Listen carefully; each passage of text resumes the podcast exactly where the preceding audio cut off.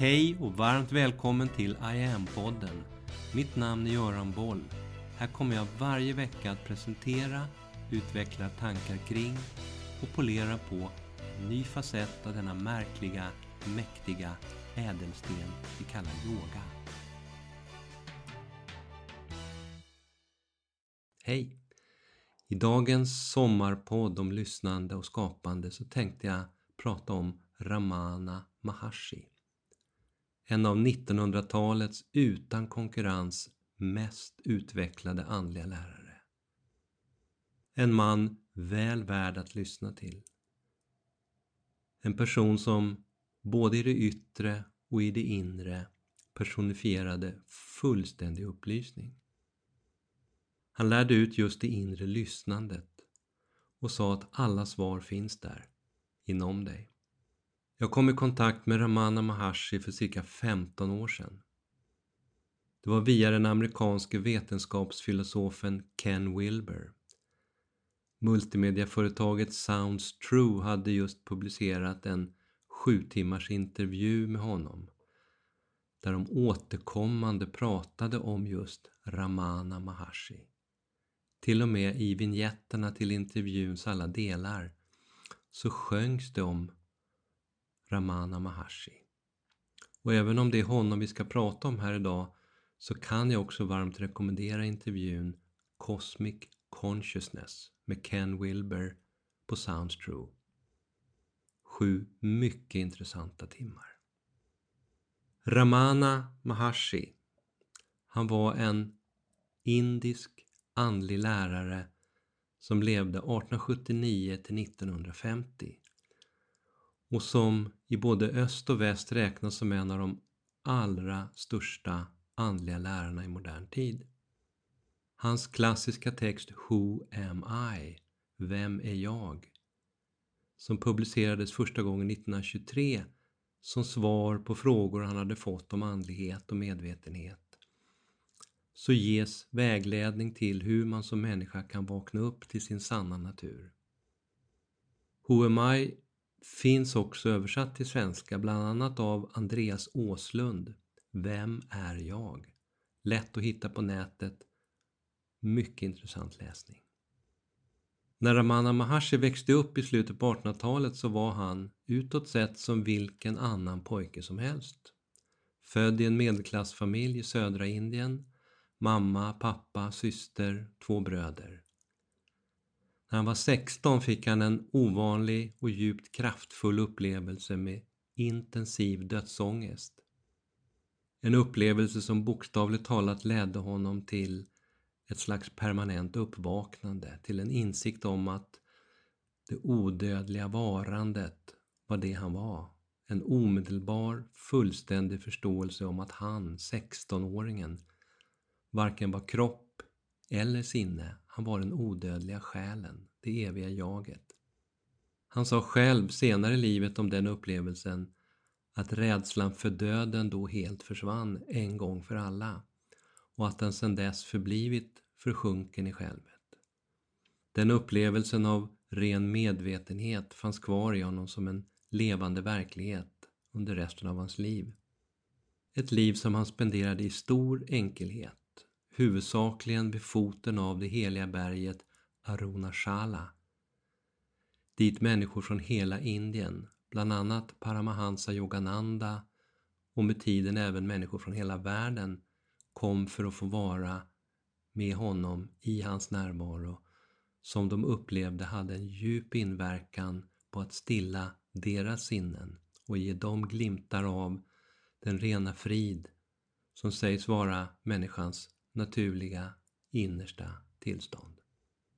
Det var den brittiske författaren Paul Brunton som via sina reportageböcker The Secret Path och A Search in Secret India på 1930-talet introducerade Ramana Maharshi för världen. Den engelske författaren Somerset Maugham exempelvis, han inspireras till att skriva romanen Razor's Edge baserat på Ramana Maharshi. Carl Jung beskrev hans liv och lära som det renaste som Indien hade att erbjuda. Jack Cornfield, Robert Adams, Georg Feuerstein, Eckart Tolle. Det är andra exempel på kända lärare runt om i världen som hämtat djup inspiration från Ramana Maharshis läror och det stilla varande som han förkroppsligade som var själva grunden i allt det som han lärde ut. Det som han framförallt lärde ut var självutforskande. Självutforskande som en direkt väg till självförverkligande. Han sa att det sker genom att avlägsna de hinder i dig som gör att du tror att självet inte redan är förverkligat. Det handlar inte om någon mekanisk upprepning av diverse heliga ord som ska begripas. Nej, självutforskandet innebär enligt Ramana Maharshi att du med ett fokuserat, djupt inåtvänt sinne tar reda på var ditt jag egentligen kommer ifrån. Det är inte fråga om någon mental psykologisk självundersökning. Det är inget terapisamtal. Det handlar inte om att du ska tränga in i olika problem, begär, gamla minnen och så vidare. Eller försöka iaktta ditt eget undermedvetna. Det handlar i all enkelhet om ett sökande efter det innersta i dig. Det rena I am-medvetandet. Det som ligger inunder, bortom, innanför. Man skulle kunna beskriva det som själva det space där allt det mentala, emotionella och allt annat flyter omkring. Det här är i grunden ytterst enkla tekniker och samtidigt väldigt kraftfulla verktyg för att förverkliga det sanna jaget. Genom att återkommande ställa frågan till oss själva, vem är jag? Så kan vi direkt börja närma oss och lära oss att vila i det där spacet som samtidigt är en ytterligt stabil grund av rent medvetande. Och, sa Maharshi, när tankar och impulser dyker upp så frågar vi bara till vem kommer dessa tankar? Och sen vilar vi in i självet igen. Den där tysta, stilla medvetenheten som vi i grunden alltid är, I am-medvetandet. Teknikerna är enkla. Processen till att uppnå fullt självförverkligande den är inte lika enkel. Den kräver stor ihärdighet och mycket tålamod. Att om och om igen ställa Vem är jag-frågan. När till slut alla tankar, inklusive den frågan, Vem är jag? har upplösts helt och hållet, helt och fullt, då återstår tystnaden, den djupa, totala I am-tystnaden. Alla frågetecken uträtade, det finns bara utropstecken kvar. I am. Ramana Maharshi ansåg att tystnaden var den sanna, mest perfekta undervisaren och undervisningen. För sanningen är bortom orden, men han sa också att den lämpade sig bäst för den mer avancerade sökaren. Han satt själv gärna i tystnad länge med de som kom till honom. Bara satt tysta tillsammans. När han väl talade så sa han sånt som Lycka är inneboende i människan och beror inte på yttre faktorer.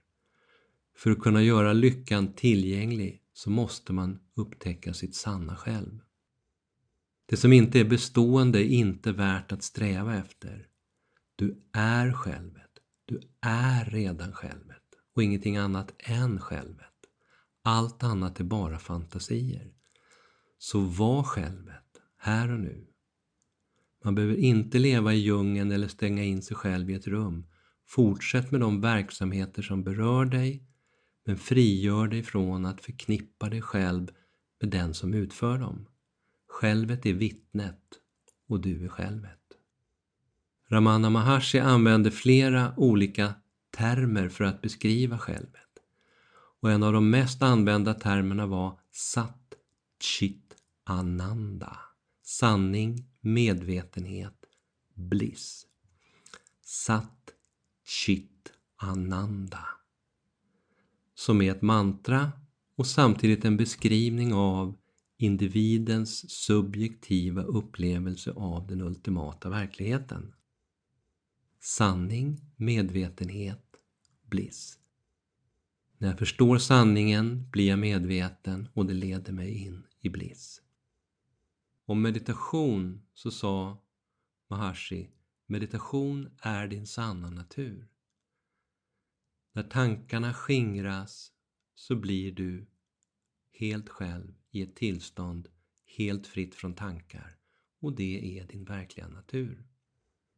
Jag tänkte att vi nu avslutar det här poddavsnittet med en enkel, djupt balanserande meditation där vi väver ihop det lugna, djupa, yogiska andetaget med mantrat Sat Chit Ananda som även inom vedisk filosofi har beskrivits som en av de centrala nycklarna till full medvetenhet. När ens egna andetag och vibrationer kommer i synk med mantrat så fungerar det som en direkt väg och kanal till själv. Vi gör det nu under någon minut tillsammans och sen fortsätter du på egen hand när det passar dig. Så här gör du. Sitt bekvämt, ryggen är rak. Slut ögonen och fokusera in i dig själv via tredje ögat. Lägg händerna mot bröstkorgen i höjd med hjärtat, vänster hand närmast kroppen. Andas in ett lugnt, djupt andetag genom näsan. Tänk satt. Andas ut genom näsan. Tänk chit. Slappna av naturligt några sekunder efter utandningen och tänk samtidigt ananda. Så börjar om igen. Andas in, satt. Andas ut, chit. Vila efteråt, ananda. Och så sitt på det här sättet nu en stund medan jag säger hej då. När du sen känner dig klar så avslutar du genom att en kort stund sitta helt stilla, lyssna och känna djupt in i stillheten, in i tystnaden, in i självet. Hej då.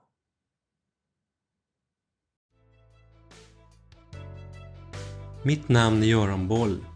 Det var jag som skapade Medyoga och grundade Medyoga-institutet.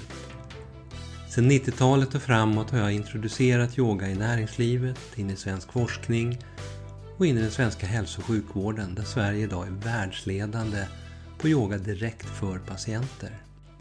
Framtiden för mig handlar om I am. Yoga för medvetenhet och hälsa.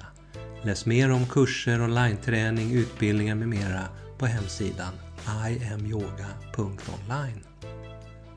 Följ oss gärna på sociala medier och tycker du om de här poddarna så tar jag tacksamt emot om du vill gå in på iTunes, Spotify och där poddar finns och ge mig ett betyg så vi blir fler som hittar in i yogans värld.